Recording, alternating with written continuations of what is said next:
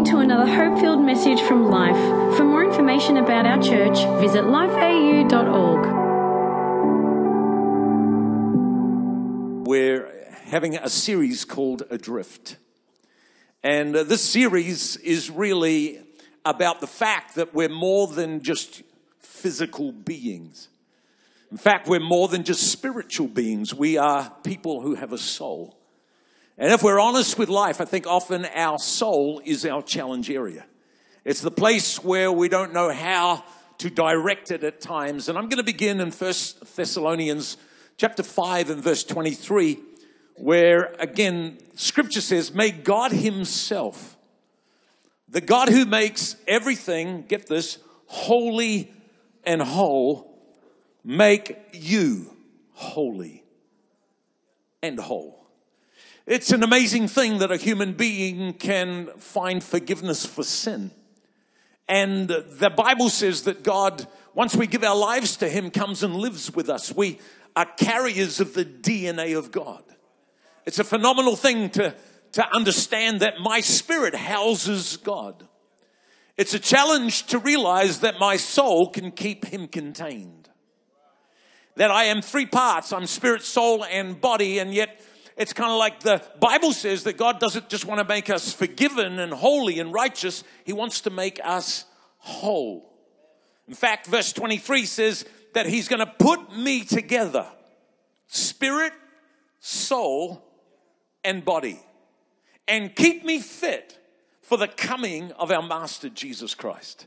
I love this particular verse because it puts it into context most of my life, I didn't really understand how I worked. And so I was always wanting to try my, uh, change myself, get myself right outside in. Only to realize, no, God works from where He is, spirit, through my soul, through the fact of my feeling and my emotions, and bring me to a place of soul fitness. But what I've discovered is that my soul, all of our souls, which, by the way, if you don't know what souls are, they are your mind where you make your decisions, uh, you think, your will, your emotions, and your feelings. And so often it's that part of who we are that makes the decisions about how we're going to respond. But God wants to make us soul fit, but soul fit requires that we carry the right kind of anchors. And if you don't carry the anchor that your soul requires, you will create attachments. And those attachments can be negative things. They can be things from your past that uh, now rule the way that you respond emotionally. They can be fear. They can be circumstantial evidence. In other words, what's happening around you now is dictating to you how you should live and how you should feel. But the Bible says, no, you are spirit. The moment you give your life to Christ, you are spirit. You have a soul, but your soul requires an anchor and it is something to develop soul fitness. How many know that fitness looks easy on TV? I don't know how many times it's like, we need one of those machines. Yeah. The problem is when you go to the gym, there's cost. Uh, I, I, try to be pretty good in a busy life, and so I'm up there as much as I can, uh, at least a, a few times a week, sometimes more than that. And I have a kind of routine. I'll start sometimes going and I'll do a 5K run and try to increase the pace. And the other time I will go and I'll get on the bikes and I'll ramp up the level, which is the resistance. And so, and then I'll go and do some weights. But uh, when I get onto the bike, my legs aren't the biggest and not the most powerful part of who I am. And I go on these and I, I'm now up to level 13, which is not where it could be, but it, it's kind of this competitive thing. It's like when I can master my level and hit under 16 and a half minutes, I go up to the next level. So here I am at the gym. If you see me early in the morning and I'm on the, the, the, the, the bike, I've lifted up the level and I'm going flat out. My shirt is wet. My, oh, I'm sounding good this morning. My muscles are screaming and it's kind of like, whoa. And then I've got it down to 16 and a half minutes or under that. It's like, it's time to go to the next level. And then I look down at the calorie count. All that work, 200 calories. And I go, what's the point? How many know You buy a cream donut because you have exercised. And you have the right to indulge, and so you buy the cream. It's 530 calories. Come on, acoustic, you've got to hear this today and respond. And if you're online, come on, north, south, it's kind of like, so what's the point? It costs to keep this temple healthy. It's going to cost you. That's why many of us are not soul fit. Come on, we would prefer an attachment rather than an anchor.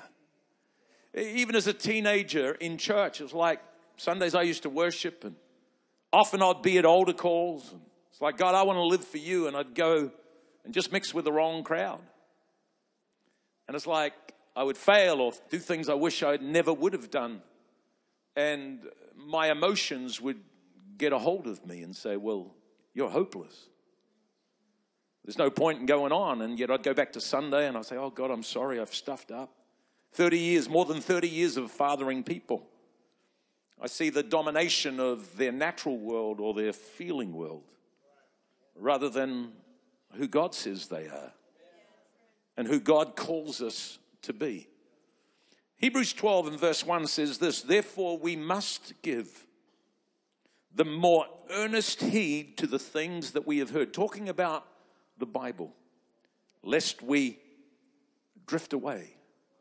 It's kind of like you can be in church, have a great message, and go, wow, I love that message, but you've got to take heed. Message, boy, uh, message Bible puts it like this unless you must have a firm grip on the word and the authority of God, otherwise, you will drift. And really, through the series, my prayer is that we will learn not to allow our soul to dominate, that it won't go to default attachments but we will learn to realize that God loves us and understands our soul and has given us an anchor that we can deploy to keep our soul in alignment. Even the writing of Hebrews chapter 2 was a time where the Hebrew Christians, having experienced the reality of the message of Jesus and were so pumped up in their Christian walk, now had drifted. And in their drifting, very interesting to note that the writer of Hebrews was addressing these Christians who had drifted away from church. They hadn't lost their faith, but they were no longer consistently in church. Can I say this? When soul begins to drift, you end up isolating. You, you become the one that is choosing the environment, yet I can teach you from the Word of God if you're not planted, you only have a measure of the prospering that God wants to bring to you. Not only that, they were wanting a physical priesthood. Because of what they were going through, it's kind of like, I know Jesus is our priest and he has opened the veil and he's the go between to the Father, but we want something tangible. We, we want something that has natural evidence. Sounds a lot like some of the church today. Sounds like a Thomas spirit. If I can't see it and touch it, then how can I believe in it? And the soul is all about the touchy feely and the physical direction rather than pointing us back to our spiritual man. The third thing that they wanted to return to was animal sacrifices. Okay, so they were away from church, they were wanting a physical uh, priesthood, and they were wanting to re engineer or re put into practice animal sacrifices like the Old Testament. Why? Because they wanted to address the unworthiness. Okay, I want to talk to everybody online and, as we said, acoustic, each of the campuses. You know, the enemy's got you when he keeps playing on your unworthiness. And it's like, you can't fix it.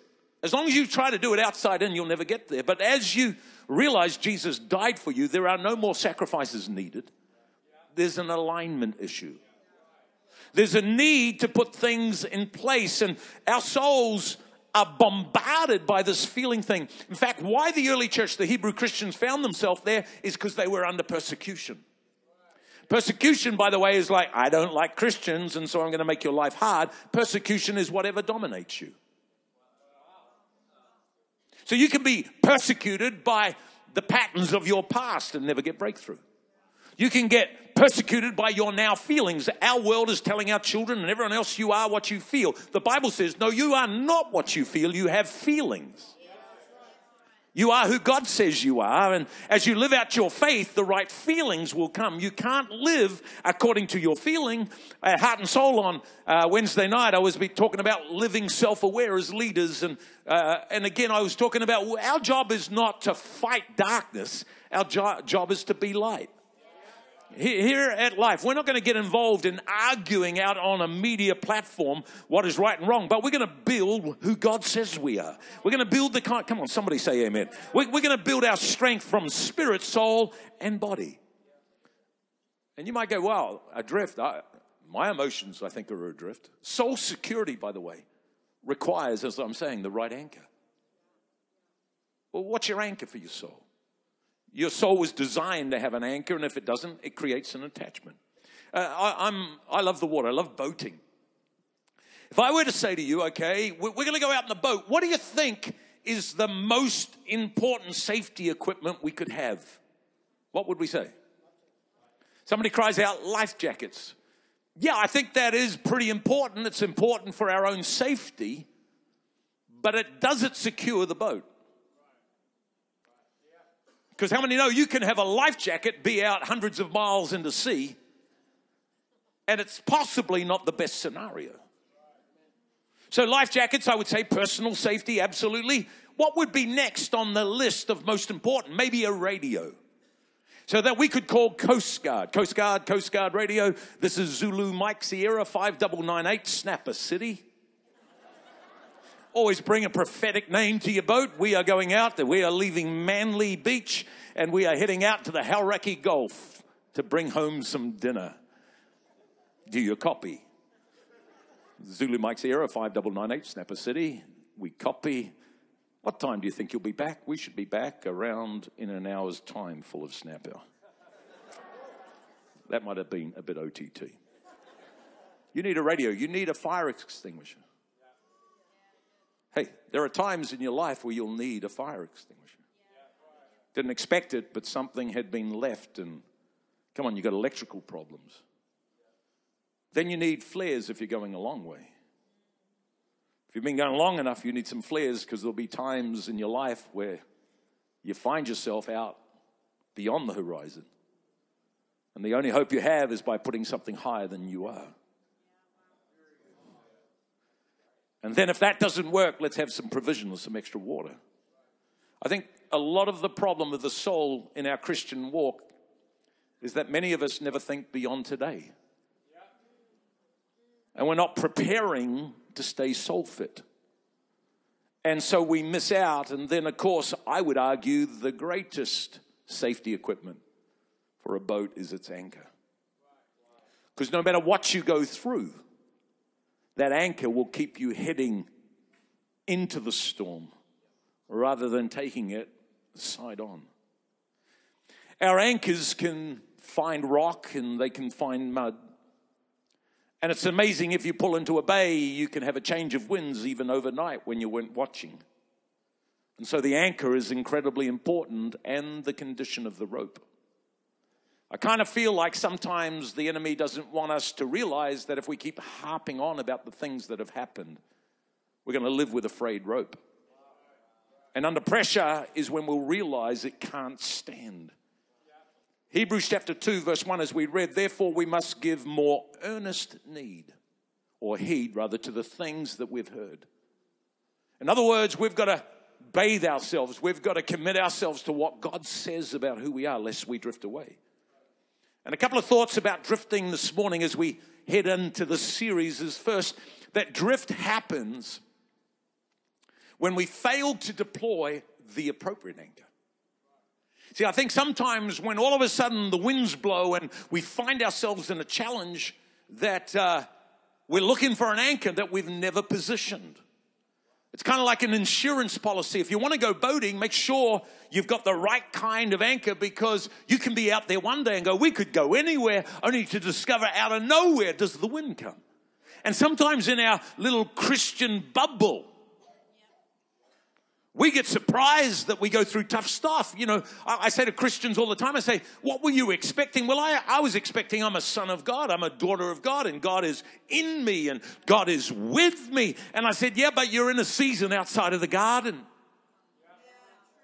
I don't want to depress you today, but I want to pop the Christian bubble. If you're going to take ground for God, you're going to face the wind of the enemy. There are unexpected, dangerous things that are a part of our life. In fact, I, I, have no excuse in talking about life of saying, we're not here to have a nice Sunday meeting and just tickle people, make them feel good. We, will do the best we can. We believe in excellence. But we're not here just to make you feel good. It's about we're a forerunner church. We're here to take ground back of the enemy. We, we can't settle. We can't stop. We can't, you know, that's why it's no good me just sharing something without heart and emotion because there's a generation of people that don't realize God loves them. God created them. God died for them. God's got an answer to their pain and conflict. God can lift them up out of their miry clay and set their feet upon a rock. And it's kind of like, so w- w- when I'm a part of a forerunner church, what does it look like to me? You're going to have challenge.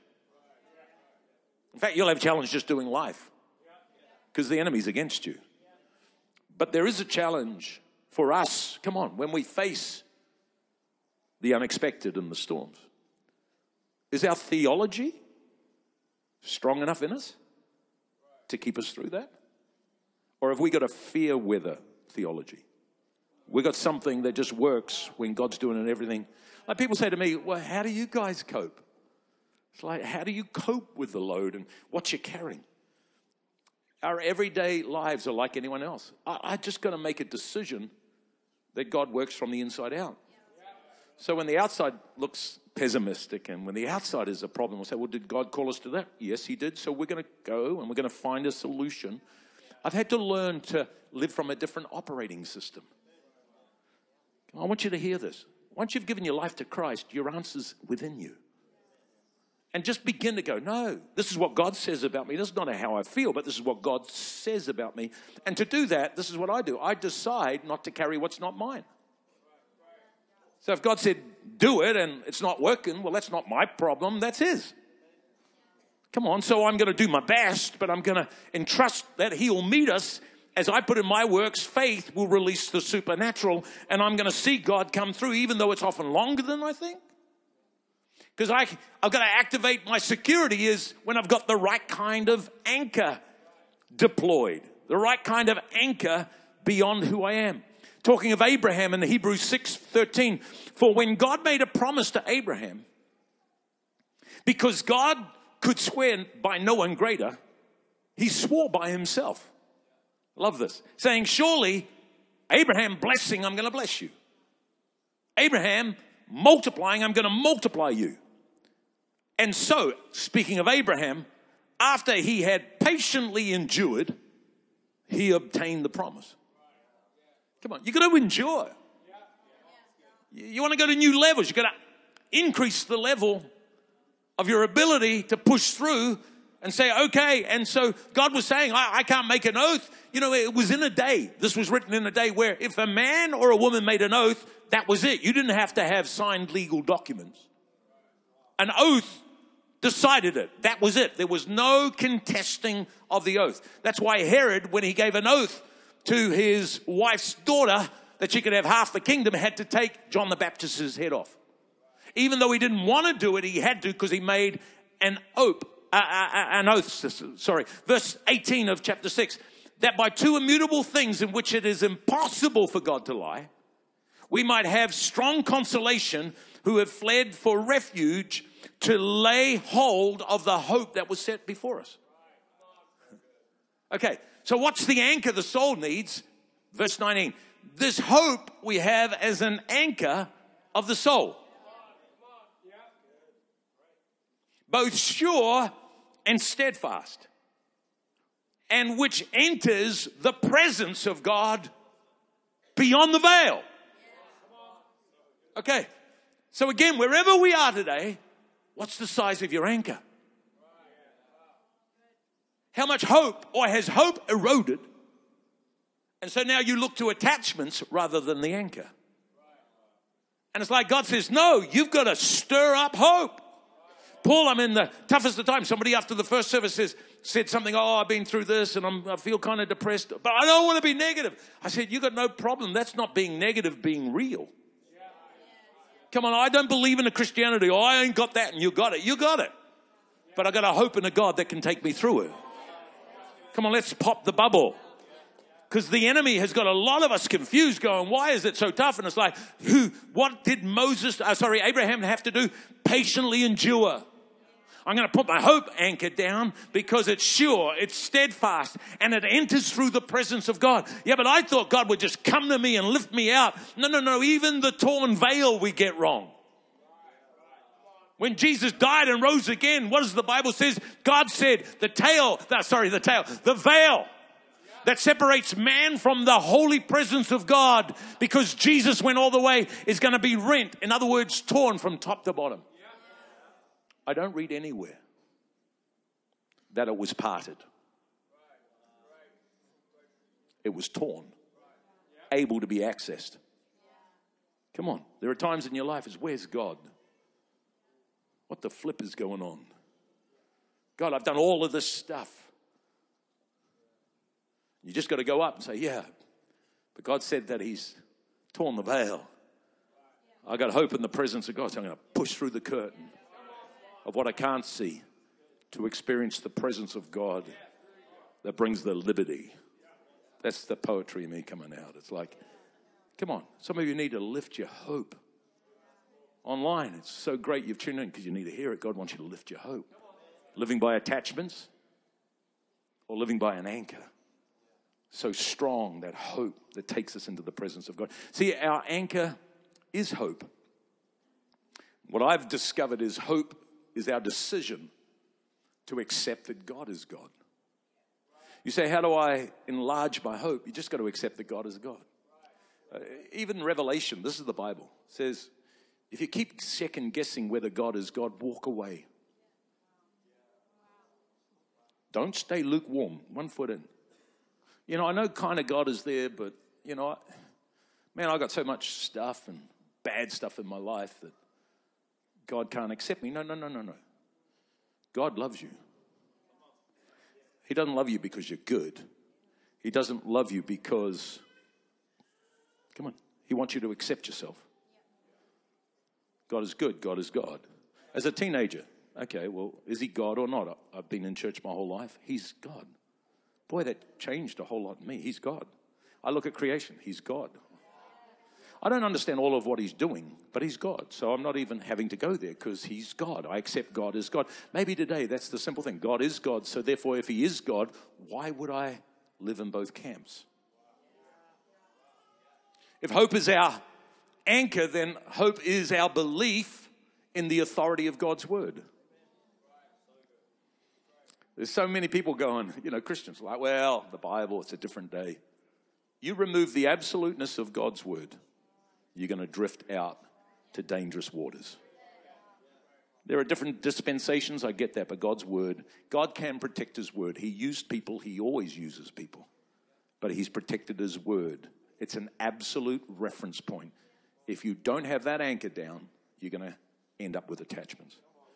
Thirdly, our anchor is hope, and hope is formed, as I said before, in the revelation that God loves me.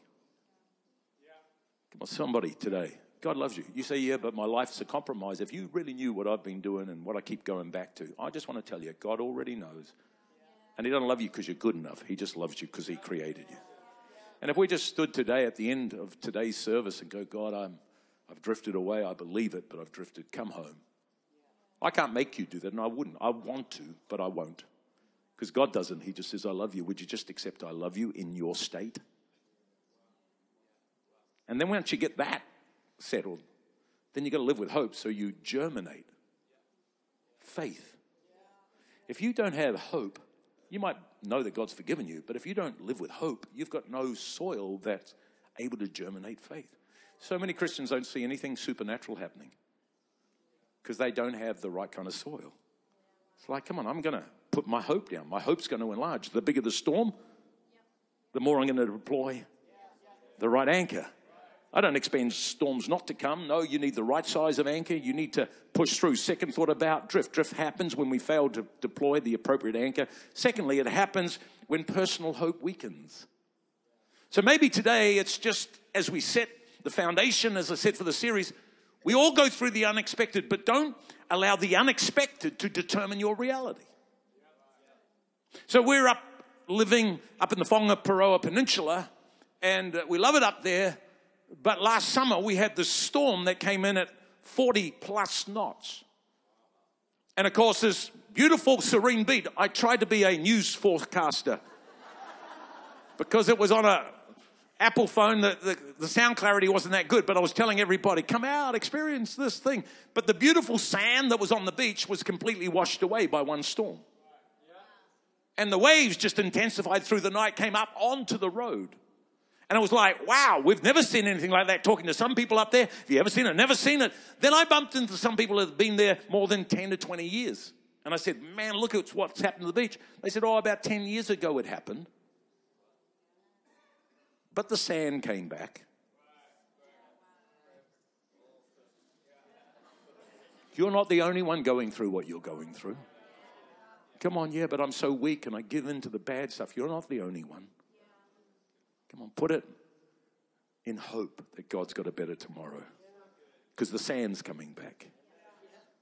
And again, it's restoring itself because God's the creator. And our greatest of challenges are not the storms, but the lack of preparation for them.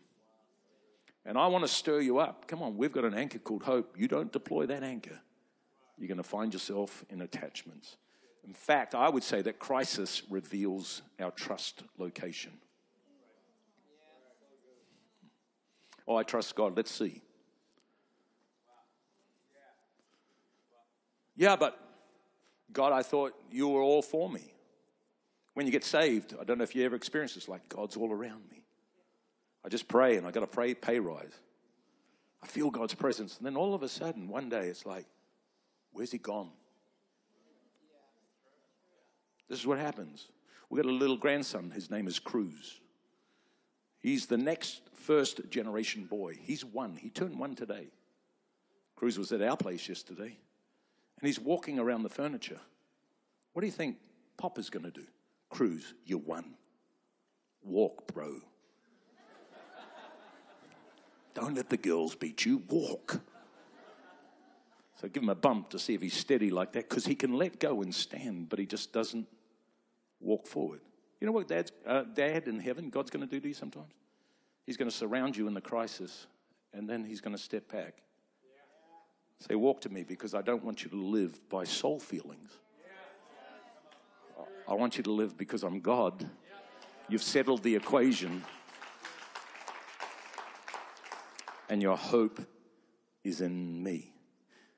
Verse 23 of Hebrews 10 let us hold fast. I want the teams to come and join me in every campus. Let us hold fast the confession of our hope without wavering. The bigger your storm, the bigger your ankle will need to be. Yeah, but man, I, everything's going wrong. Come on. Lift your hope. My hope is not in what I see naturally, not in what I feel emotionally. It's in the God that says, I'll work everything together for good. Let us hold fast the confession of our hope without wavering, because he who promised is faithful. And let us consider one another to stir up love and good works. Verse 25. This is amazing scripture because it takes us back to the Hebrew Christians that walked away from all of this, not forsaking the assembling of ourselves together, as the manner of some Christians are, because we're here to exhort one another. Environments shape destinies. Oh, yeah, but no. You can choose. I'm going to talk the men's conference about destinations. You just don't end up anywhere. It's a result of something. These three things hold fast the confession of your hope without wavering. Be a guardian of your hope voice. Man, I just got this prognosis pretty scary, to be honest. But I got a God far bigger than any. And even if it doesn't work out the way I want it to work out, it will work out God's way. What's your hope voice like? Yeah, but I'm just a negative person. We'll change it. Get the word of God into you. Start speaking the word of God over your life. Come on, become a guardian of your hope voice.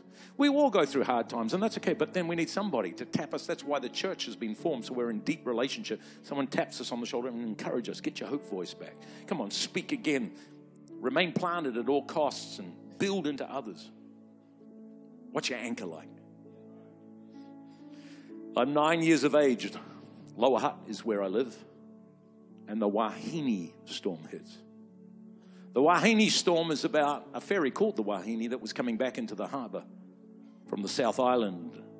If you know the channel we used to fish there, it became treacherous when wind opposes the tide, but this was a huge storm. It changed within milliseconds from 50 knots to 100 knots. And the captain bringing the boat through, Captain H.G. Robertson, as the severe winds began to beat against the Wahine, he said, Drop the anchors, drop the anchors. So they dropped the anchors only to discover that the anchors they had couldn't hold the ship in the size of the storm.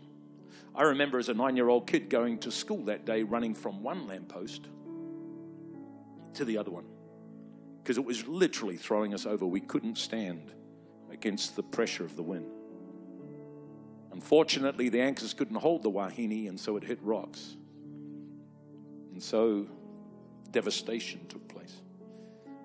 There was a guy called Sir Walter Scott. He's a Scottish uh, historical novelist. And he said this You place one rusty nail near a faithful compass, and it will sway you away from the truth. We're going to have a lot of rusty nails. We're going to have a lot of severe winds. Come on, let's increase the size of our anchor. Not with a frayed robe of what's gone on in the past, but attached. A friend of mine, we went fishing and he's always been on the water. We spent a lot of time early years. Not so much these days, but he loves it. But to be honest, it's scary on the boat with him sometimes because he doesn't know where he came from. He says, We're going home that way. And I go, No, no, it's that way.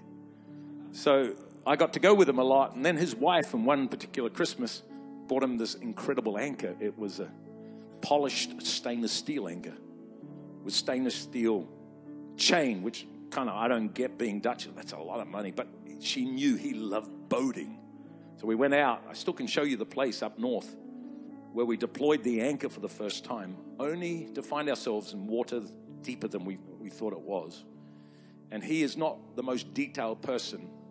And just as it was going out and it was going down and down, he cried out, No, I forgot to tie it on.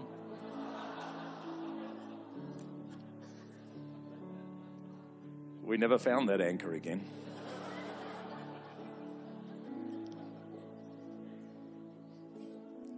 Come on. Many of us come into an environment where there's hope but we never attach it. And our next week is the same as the other week. Whereas if we give it to God and say, God, you're the center. When you put your anchor on a rock called Christ Jesus, doesn't matter what storm comes. Come on, you're not going to drift into a set of rocks. He's going to keep you true. Your anchor keeps you faced into the storm and brings an answer.